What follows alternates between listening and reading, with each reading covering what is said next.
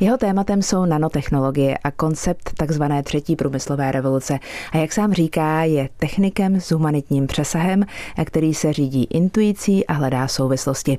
Vede firmu, která je největším prodejcem nanovýrobků nejenom roušek a respirátorů, ale jako jediná na světě vyrábí taky protiroztočové lůžkoviny z nanotkaniny. Jiří Kůs je předsedou Asociace nanotechnologického průmyslu České republiky a ve svých vizích vidí svět, kde energie přestala být být zajímavou komoditou a po ulicích jezdí autonomní elektromobily a zdraví člověka hlídají nanosenzory. O budoucnosti tedy budou dnešní zálety. Od mikrofonu Českého rozhlasu vás zdraví Alena Záhrybnická. Český rozhlas Pardubice, rádio vašeho kraje. Jiří Kůz pochází z Vimperka. Po gymnáziu vystudoval průmyslovou energetiku a poté sociologii a psychologii. 20 let se věnoval průmyslové automatizaci, zahraničnímu obchodu a marketingu. Dnes říká, že míříme ke světu, kde zboží neproudí po dálnicích, ale po sítích. Dobrý den. Dobrý den. Nedávno jsem četla, tuším, že to bylo u vás na Twitteru, že vědci z Japonska vytvořili nanovlákna, která můžou zastavit šíření nádorových buněk v mozku. Byla to pro vás překvapivá informace? Tak oblast eh, medicíny nebo nanomedicíny, to je vlastně, když se díváme do budoucnosti nebo i do té blízké budoucnosti, tak je to jedna z velkých oblastí, kde se právě nanotechnologie dají použít, ať už jsou to nanoroboti, to je takové populární téma, když ve skutečnosti jsou to takové malé nanokapsle, které putují lidským tělem a nesou ten lék přímo do té buňky, která ho potřebuje, tak jsou to potom různé typy nanoinženýrství eh, a tady to vlastně bylo jedno z nich. Mě tam na tom zaujalo, že to jsou nanovlákna, protože jednak Česká republika je taková nanovlákená moc a i moje vlastní firma Nanospace vlastně používá nanomembrány jako, jako vlastně ten klíčový nanotechnologický materiál ve svých výrobcích. Tak. Hmm. Já jsem ale říkala, že jste taky vystudoval psychologii a ta se podle mě, eh, v, zvlášť v dnešní době, docela hodí. Rozumíte stávajícímu světu? No já si myslím eh, na té psychologické rovině, že mu rozumím. Já tu psychologii pořád aktivně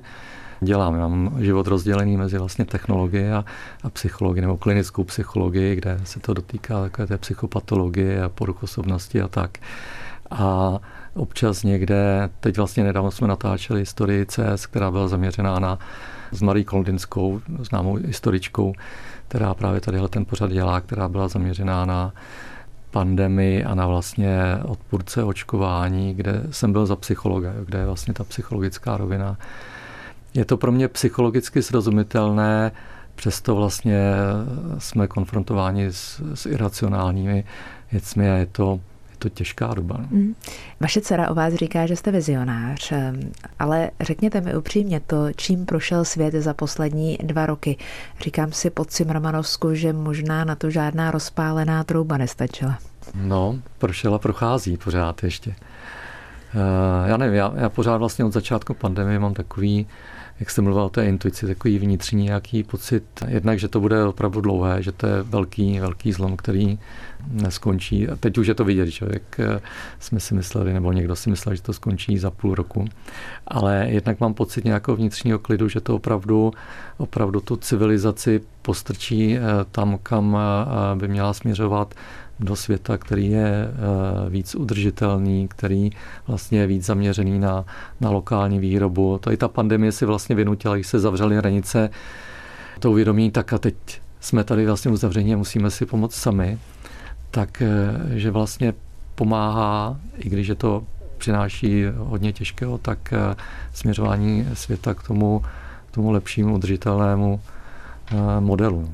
Z oboru, který nebyl srozumitelný, se stalo něco velmi sexy. Tak mluví Jiří Kus o nanotechnologiích. Kdy došlo k té změně? Kdy se proměnilo vnímání to, čemu se říká nano?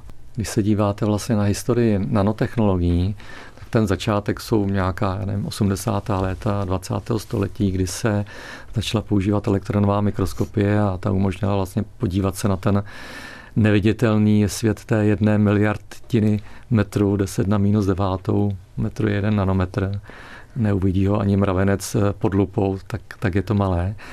Tak to byl začátek. Ten první zlom byl na počátku 21. století, kdy se nanotechnologie začaly přesouvat z laboratoří do do výroby a do komerční sféry a začaly se objevovat první produkty. Nejdřív to bylo v elektronice. A mimochodem, promiňte, co byl ten konkrétní první produkt? Dá se to ten říct? první produkt, tak když se podíváte na Wikipedii, tak tam je citovaná americká firma, která použila nanotechnologie v elektronice. Tam to je vlastně jedna z velkých oblastí použití dodnes, kde ta velká miniaturizace opravdu je už na úrovni pomalu atomů. Tam právě Česká republika ta přišla s vynálezem stroje na průmyslovou výrobu nanovláknou už v roce 2005, tak tam já vždycky říkám, že proto my jsme takovým, takový nanopionýři v, právě v tom komerčním použití. Jo, my občas mi někdo oponuje, my nemáme tolik patentů a nejsme, tak ale my jsme právě jedni z těch, to byli na začátku použití nanotechnologií průmyslu a tím dalším eh, milníkem pro mě je právě pandemie, která vlastně ukázala, obyčejným lidem, kteří se o to dřív nezajímali a bylo to pro ně něco prostě podivné slovo nanotechnologie, tak najednou se dozvěděli o těch nanorouškách, nanorespirátorech a ukázalo to, jak eh, mohou být eh, nanotechnologie užitečné pro ochranu zdraví člověka a ještě spoustu řadu věcí. Myslíte si, že je nějaký obor, kam se nanotechnologie naopak nikdy nedostane? Eh. Něco, co by ji vylučovalo, a priori diskvalifikovalo? Já, já si myslím, že snad takový obor není, protože nanotechnologie je vlastně technologie, která zachází s materiálem eh, na té neviditelné nanoúrovni, tedy opravdu na úrovni molekul, eh, atomů. A eh, těch aplikací je taková spousta od biotechnologií po prostě třeba textilní průmysl a já nevím, výrobu baterií. Třeba úplně nedávnou aplikaci, to mám ze včerejšího dne, takže jsme měli takovou schůzku schůzku v našem vývojem, Nanospace spouští svůj vývoj, tak eh, jedna z aplikací je použití nanovláken při výrobě umělého masa. Dokonce ten vývoj je tady v České republice, tak si představte, tam se odhaduje. No, pro mě to byla, eh, přestože já vidím budoucnost jako Beyond Meat a jsem takhle nastavený, já jsem vegetarián, tak, tak mám, ale přesto to pro mě bylo překvapivé, že se seriózně uvažuje o tom, že za deset let se bude polovina masa vyrábět eh, v bioreaktorech. No. A ještě jeden, jeden, eh, jedna informace mě, mě překvapila, že vlastně výroba eh, masa o vlastně hmotnosti jedné krávy, tak si typněte, jak dlouho to trvá, nebo bude trvat. Bude to bez pochyby rychlejší, než když ta kráva roste někde na pastvě, což jsou řádově roky, tak eh, budu velký optimista, bude to méně než rok určitě. Dva a vy mi řeknete půl roku, dva chtěla měsíce. jsem říct a no, nakonec měsíce, to měsíce. Tak, že dojde tady k tomu, tak, tak tam se čeká, že vlastně fast foody a ty řetězce, že přejdou s velkou pravděpodobností tady na ten uměle vyrobené maso a tam je třeba nosič. Jo, tam, když vlastně kultivujete ty buňky a nanovlákna jsou z jedním z takových slibných e, možných e, nosičů. Jo, tím jenom chci říct, že ty aplikace nanotechnologií všechno je složené z nějakých materiálů. V cihlách se dá použít, nebo se, jsou projekty, kde se testuje použití nanotechnologií, tak Hmm, tak těžko říkat, kde to těžko vlastně říkat, nikdy kde to, nemůže kde to nepůjde. být. Rozumím. Jsme jedním ze světových inkubátorů nanotechnologie, říká předseda Asociace nanotechnologického průmyslu Jiří Kus. Posloucháte zálety. Mně osobně, když se řekne nanotechnologie, tak mi naskočí Technická univerzita Liberec. Vy už jste to vlastně zmínil tak. a já to tak mám od navěky. Asi kvůli profesoru Oldřichu Jersákovi. To byl v roce 2003 ten český patent v roce 2005 patent světový? Hmm. Je to tak, tak on, je, to byl vlastně tým pod panem profesorem Jirsákem, ale je to nejen on, je tam pan profesor Lukáš a další vědci. A oni udělali vedle vlastně toho, toho patentu na stroj na výrobu nanovlákna tím, že opravdu se, eh, se věnují od začátku 21. století nanovláknům a jejich eh, používání, tak oni udělali obrovskou práci v propagaci. Jo, proto vlastně říkáte, já jsem slyšela tu Technickou univerzitu Liberec, ale v současnosti vlastně máte na nejrůznějších místech naší malé země firmy, které používají nanotechnologie od západu Čech až po, já nevím, severní Jižní Moravu. A vedle toho vlastně v České republice je několik velkých vývojových center, které se zabývají právě aplikovanými nanotechnologiemi. Je tam Liberec, ale je tam třeba CITEC Brno v Olomouci, je regionální centrum pro pokročilé materiály v Plzni a i v Praze je je velký výzkum na VŠHT třeba nebo Akademii věd. Hmm. 3D nanotiskárny umí postavit jemný skelet pro vytváření náhradních lidských orgánů. Ha. no já jsem už na začátku vlastně jsem říkal, že nanomedicína je jedna z velkých oblastí, kde se nanotechnologie začínají prosazovat a do budoucnosti tam budou přítomné kde vlastně, když se pak díváme, o čem to vlastně bude, budou to nanosenzory, co budou hlídat naše zdraví a nanoroboti, tak je tam tkáňové inženýrství, taková ta vize budoucnosti, že se skutečně budou vyrábět náhradní tkáně a náhradní lidské orgány. A vy, když je vyrábíte, tak ten jeden z těch způsobů je, že se použijí kmenové buňky, ale je to, jak jsme se bavili o tom umělém masu, tak vy potřebujete nějakou, nějakou kostru jo, kde se ty buňky, kde se jim bude líbit a oni se tam budou, budou množit. A jedna vlastně z možností je buď vytvoření té struktury pomocí takzvané 3D nanotiskárny, tady v Praze je firma IQ Structures, která se zabývá nanostrukturami a, a umí takové věci. A druhá varianta je potom použít eh, právě nano vlákno nebo nanomembránu jako ten sklet. On se tomu říká cizím slovem scaffold, je to lešení vlastně takové, po kterém potom řízeně, protože vy si to lešení uděláte tak, jak potřebujete, se vytvoří ten eh, náhradní orgán, tkáň z vašich kmenových buněk. Jiříku, posloucháte zálety. Český rozhlas Pardubice, rádio vašeho kraje. S Jiřím Kusem si dnes povídáme v záletech. Mluvili jsme o tom, kam všude zasahují nanotechnologie. Vy jste nedávno řekl, že i pandemie je pomyslným investorem do těch nových technologií. Hmm, hmm. Zmínili jsme to tady a napsal jste to i v jednom z rozhovorů. Jak rychle pandemie proměnila vazbu mezi tím výzkumem a investicemi do výzkumu? To bylo několik měsíců. No. To bylo skutečně... To by se bez pandemie nestalo? To by se bez pandemie se nestalo, protože Vemte si, že v lednu v lednu byla v České republice taková úplně zanedbatelná výroba jednoho nanovlákeného respirátoru. Dělala to firma Pardam v Rovnici a my jsme s kolegou, který tam tehdy pracoval, tak jsme byli v lednu v Japonsku na veletrhu Nanotek, tak jsme se o tom povídali a jeli jsme tam, byli jsme jediní, kdo měl v letadle uh, nanorespirátory nebo vůbec respirátory. A on říkal, ale my jsme si vyhodnotili po dvou letech, co ten produkt máme, že to zastavíme, no, že prostě se to nevyplatí. A my jsme byli na Nospi, byli jiný e-shop, kdo to zkoušel prodávat, tak vždycky tak dva, tři respirátory měsíčně. O to, dneska to zní. spíš pro lékaře nebo pro lidi s poruchou eh, imunity? No, no, nebo pro onkologické mhm, pacienty. My jsme mhm. vlastně prodávali i nanovlákené roušky jako jiní před eh, pandemí a to se opravdu prodali eh, jednotky tisíc kusů za rok. Jo, to. Mhm. A pak jsme se vraceli vlastně do České republiky z toho Japonska a to už se objevovaly zprávy, že se pandemie přesouvá do Evropy. A my jsme vlastně už ty poslední dny už jsme eh, volali do Čech a teď nám najednou eh, během několika hodin lidé vykoupili e-shop, jak začala ta první vlna paniky. A to byl ten moment, kdy vlastně ti výrobci nanomembrán se vrhli do toho Eh, posílení jednak výroby membrán a do, do, do vyvinutí těch respirátorů. Byl to vlastně ten Partam pak firma eh, Spur ve Zlíně, která je dneska asi největším výrobcem respirátorů, tak měla výrobu nanomembrány z nějakého projektu a tak to měli prostě někde stranou a nebylo to pro ně zásadní.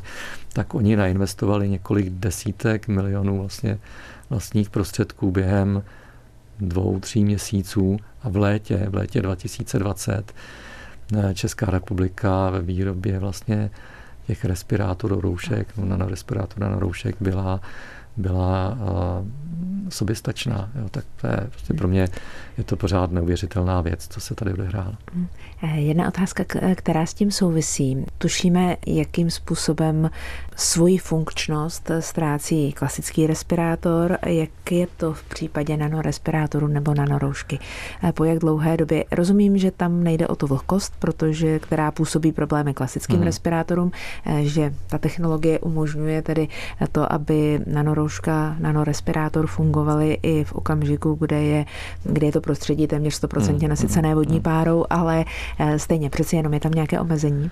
No je tam jako ten základní rozdíl je, je v tom, že u těch klasických respirátorů se pracuje s elektrostatickým nábojem. Jo, jsou elektrostaticky nabité a ten elektrostatický náboj vlastně je to, co působí při zachytávání těch eh, malých mikronových, submikronových eh, částic je tam ještě jedna taková důležitá věc, na kterou se často zapomíná, že vlastně respirátory byly vyvinuté do, do průmyslu, do já nevím, prašních prostředí a že se tam až tak vlastně neuvažoval s tím, že by se to používalo v nějaké pandemii. Hmm.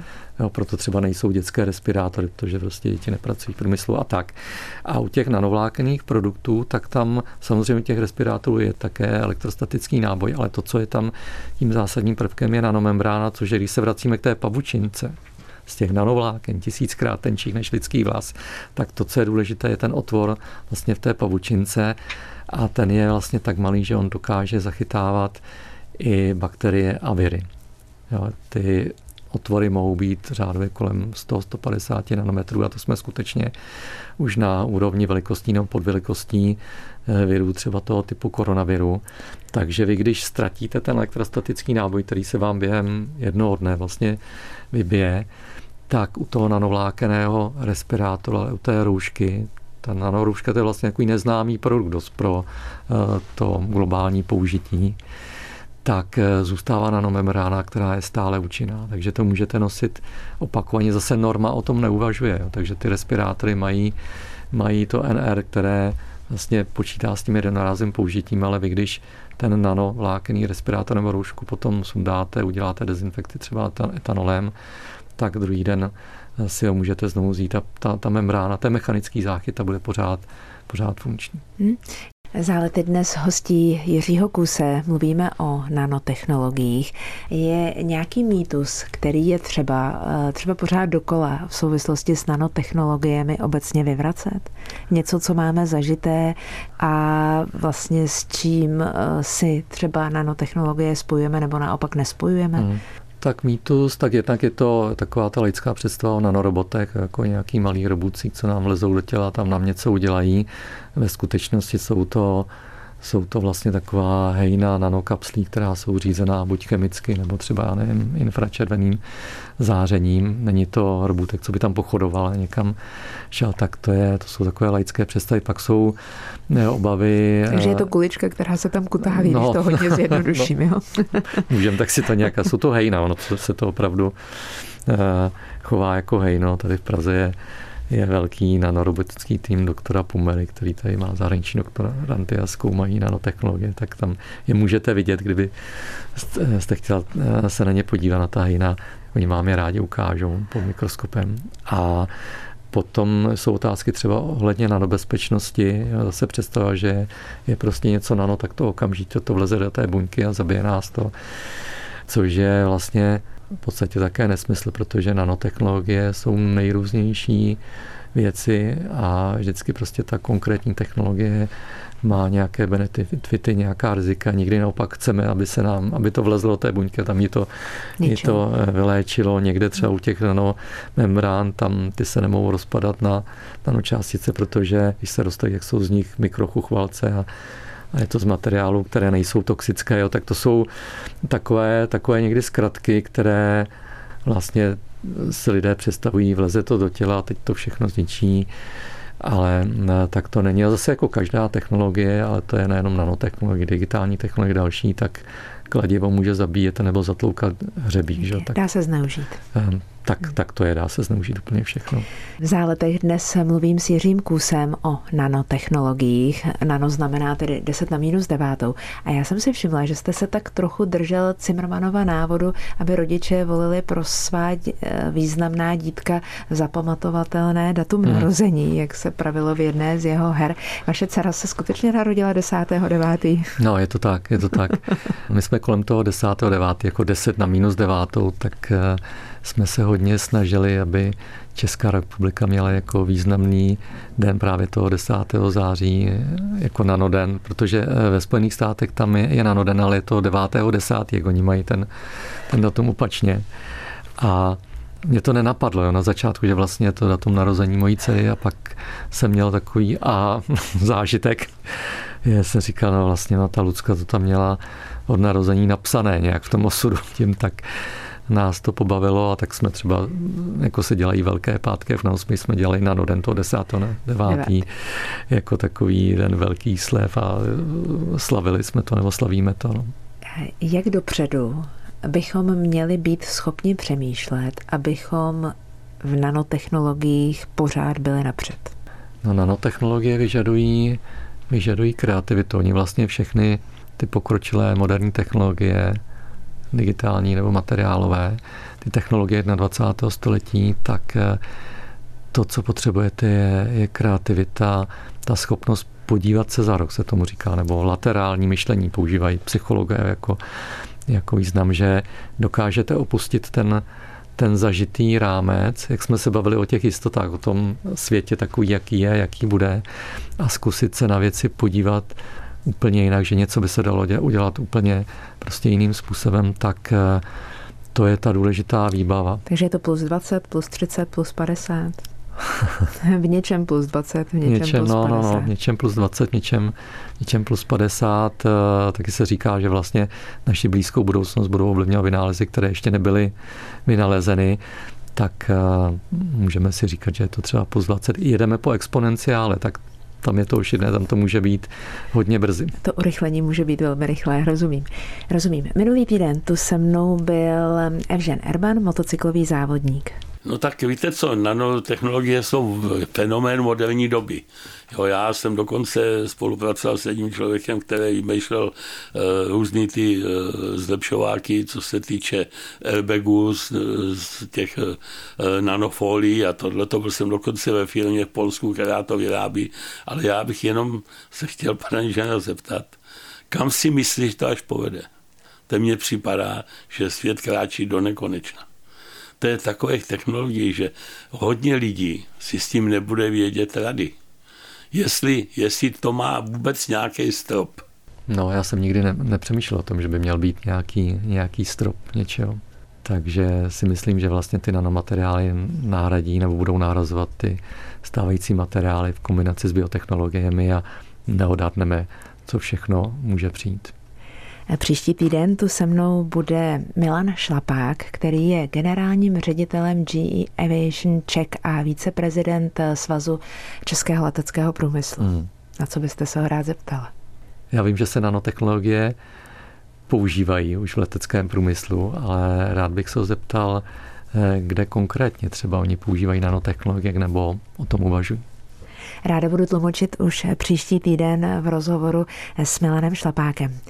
Jiří, děkuji za to, že jste přišel do záletu. Děkuji za to, že jsme mohli nahlédnout um, do toho, co my možná vnímáme jako budoucnost a už je to v nanotechnologiích čistá současnost a že jsme se mohli podívat i mnohem dál, tak jak vy říkáte dopředu.